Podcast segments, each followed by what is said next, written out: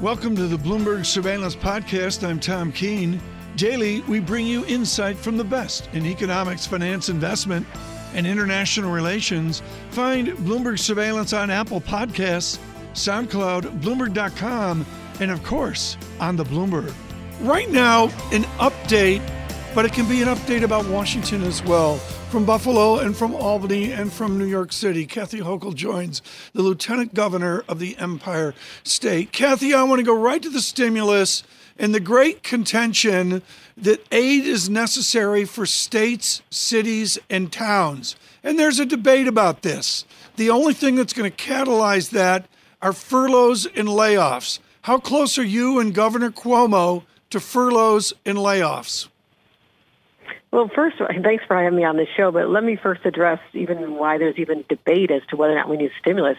I don't understand how anyone would conclude that we cannot survive without a stimulus package. Here's why. We never anticipated having to deal with a global pandemic when our budget was put together. Not New York, not any other state in the nation. We have incurred extraordinary expenses. We've had a huge hit to our sales tax revenues. Income taxes are going to be plummeting. So all of our traditional revenue sources are not there for us in the way they are, we projected them to be. So we will need this stimulus plan. It's not debatable. Uh, New York State cannot be left on its own. This is a national crisis, a federal disaster, and if we had real leadership out of Washington, they would understand that. Fortunately, the Democrats in the House understand it. Chuck well, Schumer understands that. But we're not getting the support we need, and we then we're going to suffer. We should state to our global audience that the persuasion of the lieutenant governor is towards the democracy and Mr. Biden and the Democratic Party. Can you wait out to an inauguration? Can you wait out to a President Biden? Can you get that far without furloughs and layoffs? I don't have a projection on that at this point. We have been going, you know, day to day, trying to. You know, back back in May, we had a plan passed by the House that we thought could really address our needs. We we're asking for $500 billion for states and local governments. And that's not just to fund government operations. We're talking about funding the healthcare workers, funding teachers, funding first responders, funding critical programs, infrastructure. So this is, these are all the functions of government that have been direly affected because of the loss of money coming in that we had expected to be there this year. So we need this help. Can we wait till Biden president? I don't know that we'll have much choice, but hope springs eternal. I know there's conversations uh, with uh, Secretary of Treasury Mnuchin, Leader Pol- uh, Speaker Pelosi, right. and we hope that common sense will reign, and they'll say, you know what, we cannot leave these states to starve and it's not good for them politically either. Lieutenant Governor, more locally, uh, there's been a lot written about the power struggle between Governor uh, Cuomo and Mayor de Blasio of New York City. Does Governor Cuomo see de Blasio as part of the problem or part of the solution at this point? Well, you'd have to ask Governor Cuomo how he views that relationship. Uh, but I do know that we work with our local partners. There's a lot of uh, collaboration that goes on behind the scenes that does not make the headlines.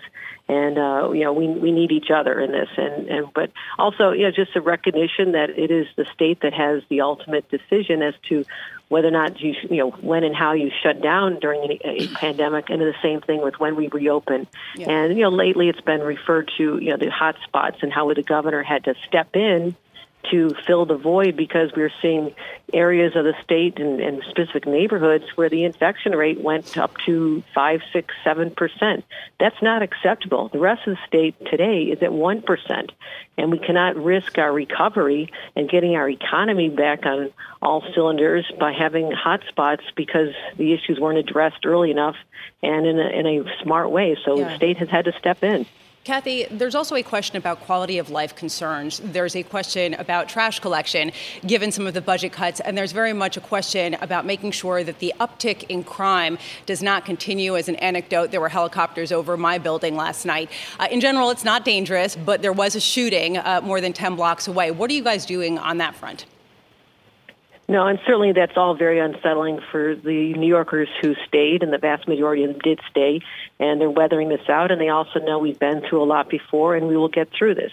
But in the day-to-day life, uh, for people like yourselves and others, it, it's tough. But I get back to Washington here. You want more money for law enforcement. You want money for trash pickup. You cannot starve the cities in the in, while, while expecting those services to continue. The city of New York will have less money to work with to fund those essential services than they had predicted, and that money has to be replenished by the federal government. Do you see, Kathy, a change towards a more ecumenical, a more compromising two parties over the next number of years? Or is there a permanence to these rigidities between Washington and the Democrat Party states with President Trump? Is there a permanence to that theme, or do you revert back to something more collegial? It reverts back, and I'll tell you why. I have been a student of history. I'm old enough to have watched the Watergate hearings as a kid. You know, watched it gavel to gavel. I knew all the players like they're part of my family. So I thought that our democracy was imperiled back when I was just a teenager. And I have seen the resiliency of this country. I have seen that yes, we can go to extremes. There were 1968 was a very tough year in our nation, and people, you know, cities were burning. I remember being a little kid and going to visit Washington and seeing it burning, and the protests and what people was what was happening. You know, the division over the Vietnam War that divided family against family but we always swing back. The pendulum swings back toward normalcy in the middle. And right now we have a cult of personality around one individual. I don't think that would have been the case if someone, you know, let's say a Mitt Romney or someone had been elected instead of Donald Trump. It's, so I think this is all related to an individual who has promoted himself to attract individuals who are extremists that is going to go back into the bottle and back underground where it belongs uh, when we have Joe Biden as president, but also he understands we have to have relationships with Republicans. And that's how the two party system will continue to thrive in our country. Still got an election to go. That election underway. That result a little more than two weeks away. Kathy, thank you for coming on the program. Kathy Hochul, New York Lieutenant Governor, thank you very much. John, we've got to go on to more important things here because with James Athey of Aberdeen Standard, we can dive into the investment space and talk a lot about it. But right now, I mean, Prime Minister Johnson, pandemic, Prime Minister Johnson, Brexit. Of course, we're looking at the race here. And I'm sorry, James, all eyes are on Sunday. I mean, John and I have been going back and forth on this, and all eyes on Sunday is for the Tots. Gareth Bale is going to come back. What's he going to mean for Tottenham? Well, I think we've just put together the best front three in world football, so I'm pretty excited as a Spurs fan myself. Um, I'm looking forward to uh, goals galore. I mean, John, are your eyes all on Sunday? My eyes are on Saturday, Merseyside derby, Liverpool Everton. Okay. That was going to be fiery time. We got that Liverpool out of the way. shut down too. This is a big Have deal. We done I mean, that. Can we move on? Yeah, I mean, I don't know what I'm talking about, but James is right. This is a huge deal for the Two minutes ago, I Sunday. said I'd get this show back on the rails, and we're off the rails again. This guy's coming from Spain or whatever on luck. Faroes Gulf Stream up to uh, England to help the Tots. Uh, they'll do that on Sunday.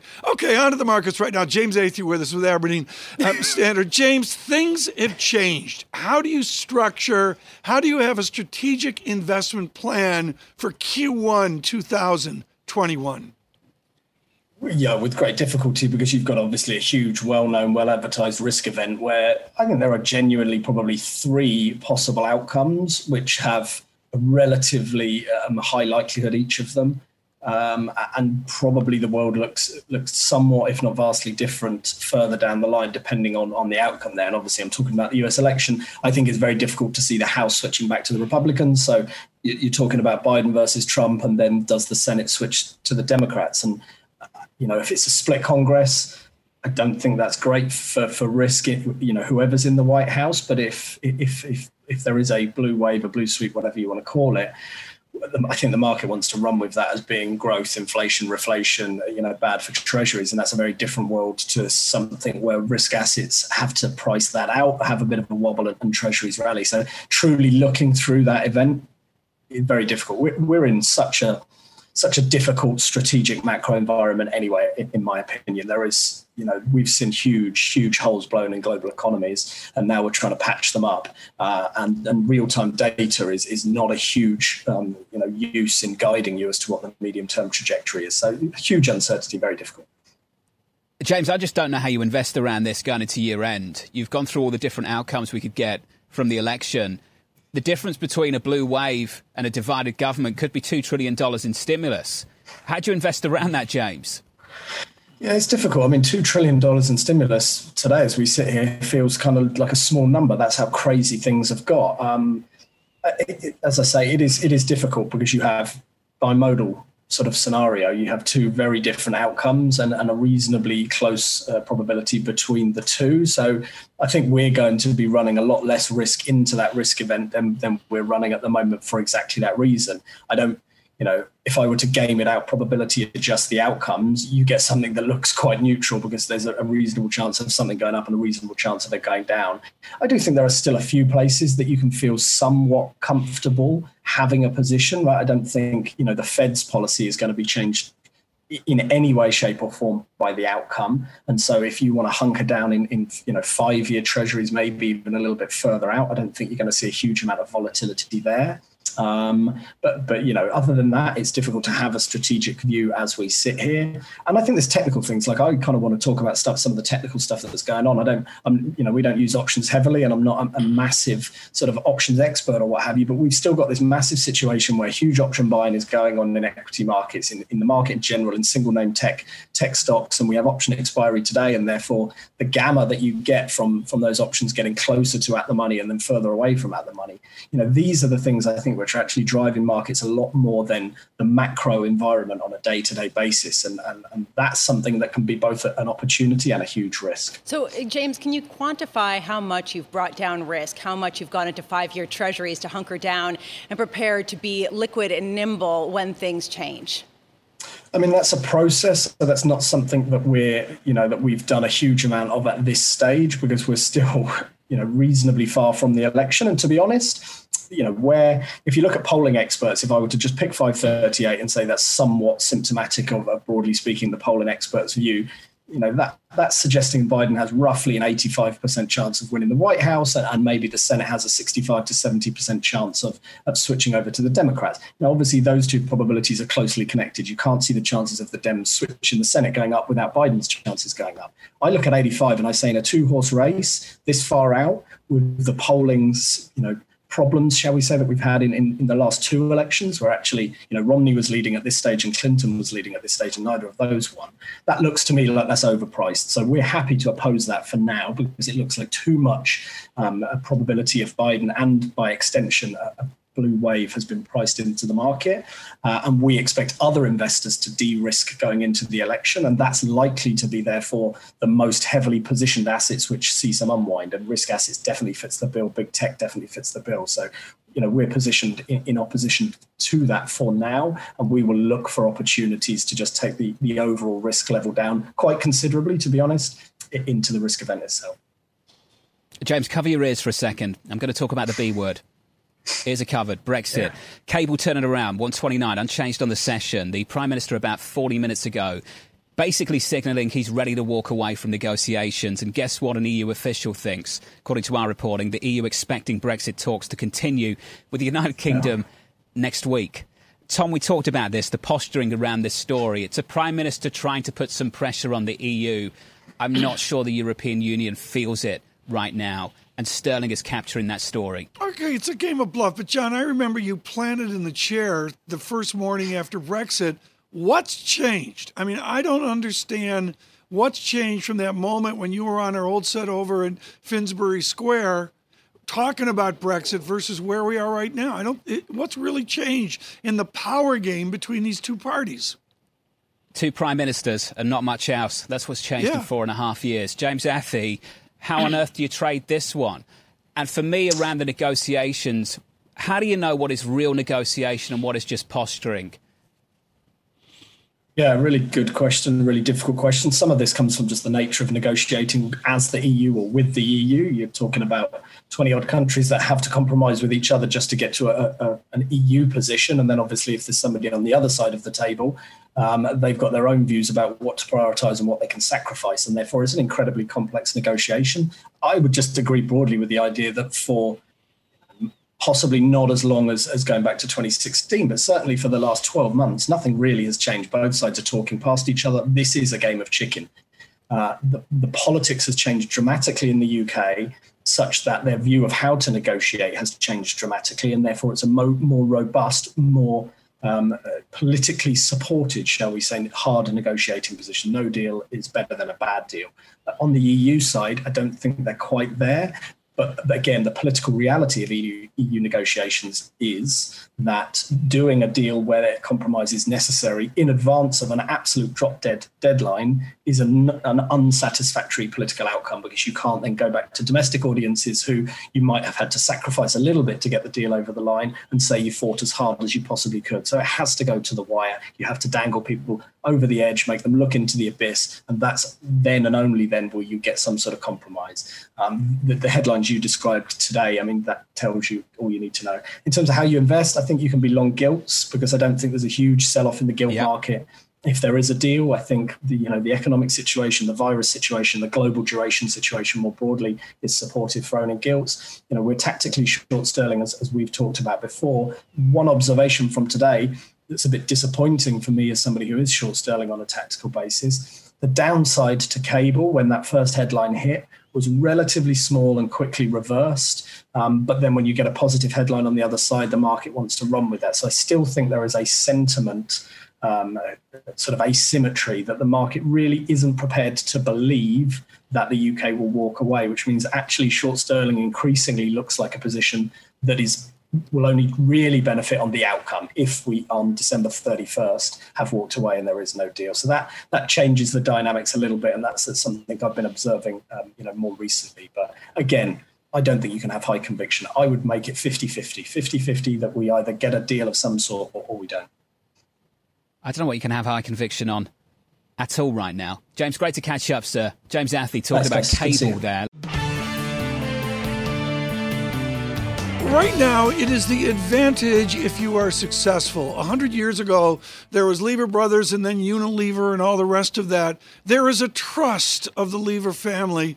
And Jeffrey Howard at University College London is writing new books thinking about our dangerous dialogue, our dangerous discourse in politics. We're thrilled that Professor Howard could join us uh, this morning. You've got a new book coming out, Jeffrey Howard, on dangerous discussion. Is that what we observed last night?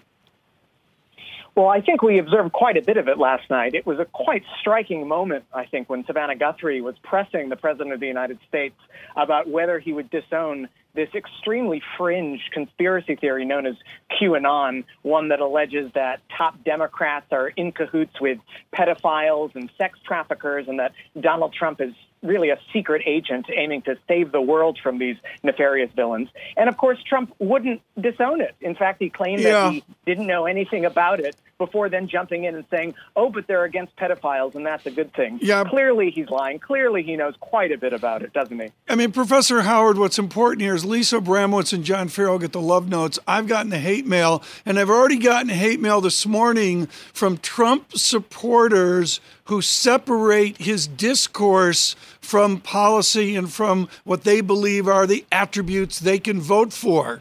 Is that appropriate? Is that going to be something new to American politics? Look, when we're going to the polls, it's always a lesser evil justification, right? And we never have candidates that align perfectly with our deepest values. And of course, sometimes it would be appropriate to support someone, even though you disagreed with their language or their rhetoric, if you thought they were good in terms of the content they delivered for the country. The problem with the president, however, is that his language actually does have consequences. It has implications for the kind of country we're living in, for the coarseness of public dialogue. And as we get closer to the election, I think it's very reasonable to worry about the ways in which his unhinged rhetoric might, in some occasions, lead to violence. In the town hall last night, he again mentioned Governor Gretchen Whitmer of Michigan by name, despite the attack the plot by uh, militia terrorists to kidnap her only recently. And I think we need to be extremely alarmed about that. And people who say, don't worry about the language, it doesn't make a difference, mm-hmm. need to realize that sometimes it does make a difference. Professor, let's talk about the polls right now. Where the president is really struggling, several demographics, including an older demographic, particularly in Florida, which is a huge change from four years ago, and suburban females as well. How can you make inroads into those demographics with a little more than two weeks to go?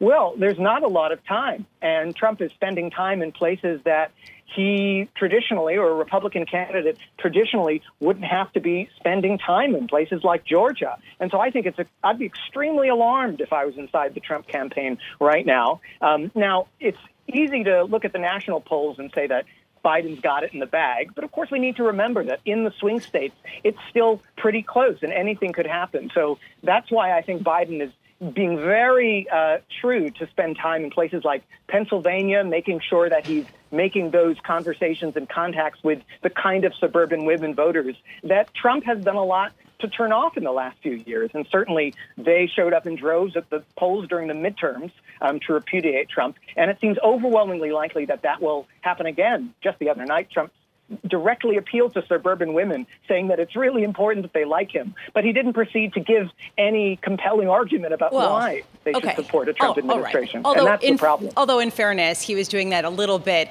uh, in a self deprecating way. But, Jeffrey, let's look forward. The idea that perhaps the polls are not vastly wrong and Joe Biden does win the election. What happens after that in the months before January 20th when there is a transition of power? How messy could things get?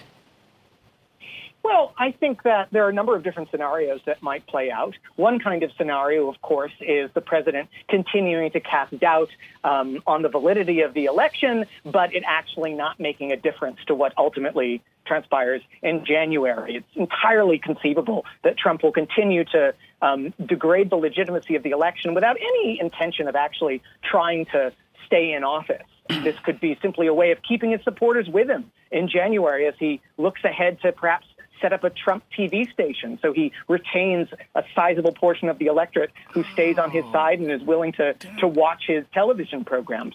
But that's, I think, the most optimistic projection. I think it seems at least conceivable that he could inspire his supporters to go into the streets to engage in violence. We could imagine Trump supporters um, making a big scene about the election in the streets where, who knows, left wing counter protesters show up.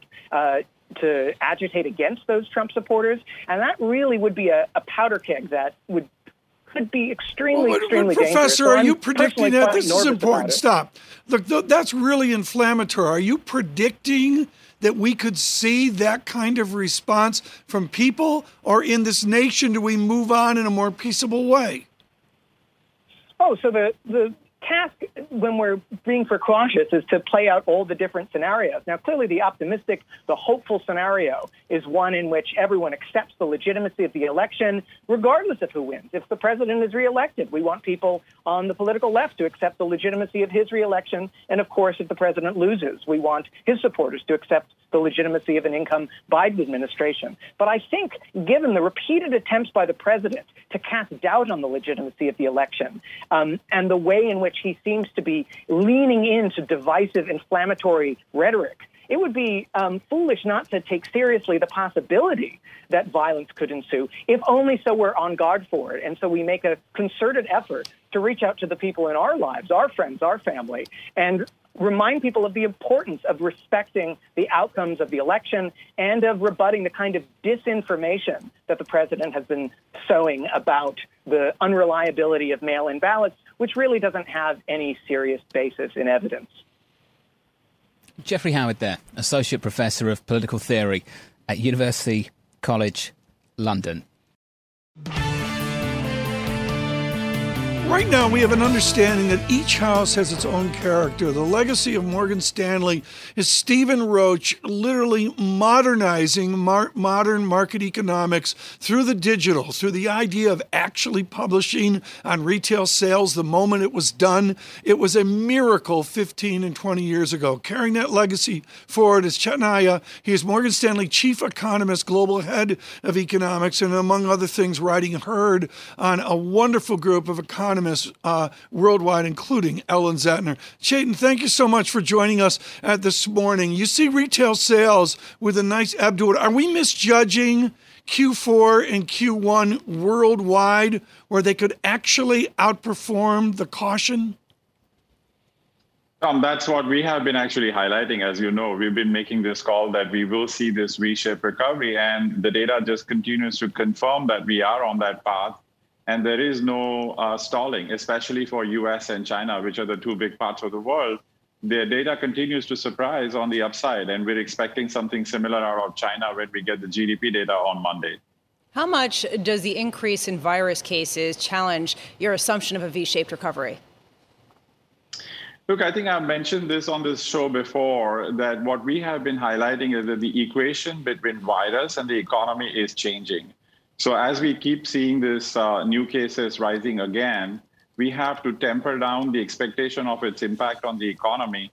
Uh, we've been of the view that growth will moderate uh, in the next three months, but it will still continue to make progress towards that V-shaped recovery call that we had made which is that we will see that US economy will reach pre-COVID levels by second quarter of 2021. And just look at today's uh, retail sales data. If you kind of try and do some backward math on where it will take the personal consumption spending number, the personal consumption spending number could be as much as 98% of pre-COVID levels uh, by end of September. And that just tells you that how much progress we have made uh, so far. So the V-shaped recovery path looks very much uh, secure. Well, Okay, but this uh, is all uh, predicated on this idea that the balance sheet of homes have been bolstered by the stimulus that we'd already gotten from Washington, D.C. If we don't get that re upped, how many more months can consumers continue to sustain the recovery? Well, that's a, a, very good question. So, what we have been highlighting is that the underlying strength of the consumer uh, balance sheet as well as income standing has been quite uh, good. So, for example, personal income as of August, and this is not for September, but as of August, personal income for household is already above by uh, pre-COVID levels by two percent. And the excess saving stock that the consumers have built in the last uh, five months because of the stimulus and the fact they couldn't spend in the initial months is $1.1 trillion. So the consumers have enough room to continue their uh, spending into this uh, winter months. Chetan, you've been very bold and quite bullish on the economy, and you've been an outlier, and Morgan Stanley have led that call over the last several months coming out of that huge contraction earlier this year. Every economic house, though, looks at their call, their base case, and acknowledges a key vulnerability in their forecast. What is it for you, Chetan, right now? Well, I think the, the key vulnerability is essentially the the new cases. If they force aggressive shutdown, that will be the risk to our uh, forecast. I think the stimulus is less of a risk because of the math that I mentioned to you on the household strength. Uh, but it's really this uh, rise in new cases. If they really force aggressive shutdown, that would be the near term risk. But again, that's going to be a short term risk because as we head into uh, uh, spring, we should again get an environment where uh, virus itself begins to dissipate. What do you think about the question that what is playing out in Europe right now is in America's future? Well, in terms of the virus cases? Yeah. Look, I think uh, Europe's situation is uh, very similar to what you saw in the US in June, July. You are seeing new cases rising. Uh, hospitalizations are not rising in the same strength. And what you're seeing policymakers is taking a more pragmatic approach of not shutting down the economy across the board. I mean, if you just look at the uh, actual facts of how much restrictions they have imposed, uh, they've not really shut down restaurants all through. They've just decided to shut down restaurants in, late in the evening. So that just tells you that that point that I was making to you earlier, that the equation between virus and the economy is changing. So you think the recovery can continue even as cases build? Because this would also imply, Chetan, that consumers don't disengage, that companies don't lose confidence. Yeah, that's right. And I think at least in the US, we saw that that did not happen in June, July. So we are more confident of the US. In Europe, you could see some consumer confidence impact. Uh, but look, as of now, uh, what we have is in the data is not showing any big dent in the European uh, economic numbers too. The most important number I look at is the restaurant activity. Um, so restaurant activity in, in Europe for the data for the countries that we have, Germany and UK, uh, had picked up a lot, but they are still uh, back to like 100% levels. So they're not really uh, showing a huge decline in uh, retail activity in terms of restaurant spending. Chetan, great to catch up as always. And what a call so far, at what least. Year's not over yet, but it's looking good. Chetan Ahya, Morgan Stanley Chief Economist and Global Head of Economics, working alongside Ellen Zentner, of course, the Chief U.S. Economist. Thanks for listening to the Bloomberg Surveillance Podcast. Subscribe and listen to interviews on Apple Podcasts, SoundCloud, or whichever podcast platform you prefer. I'm on Twitter at Tom Keene. Before the podcast, you can always catch us worldwide on Bloomberg Radio.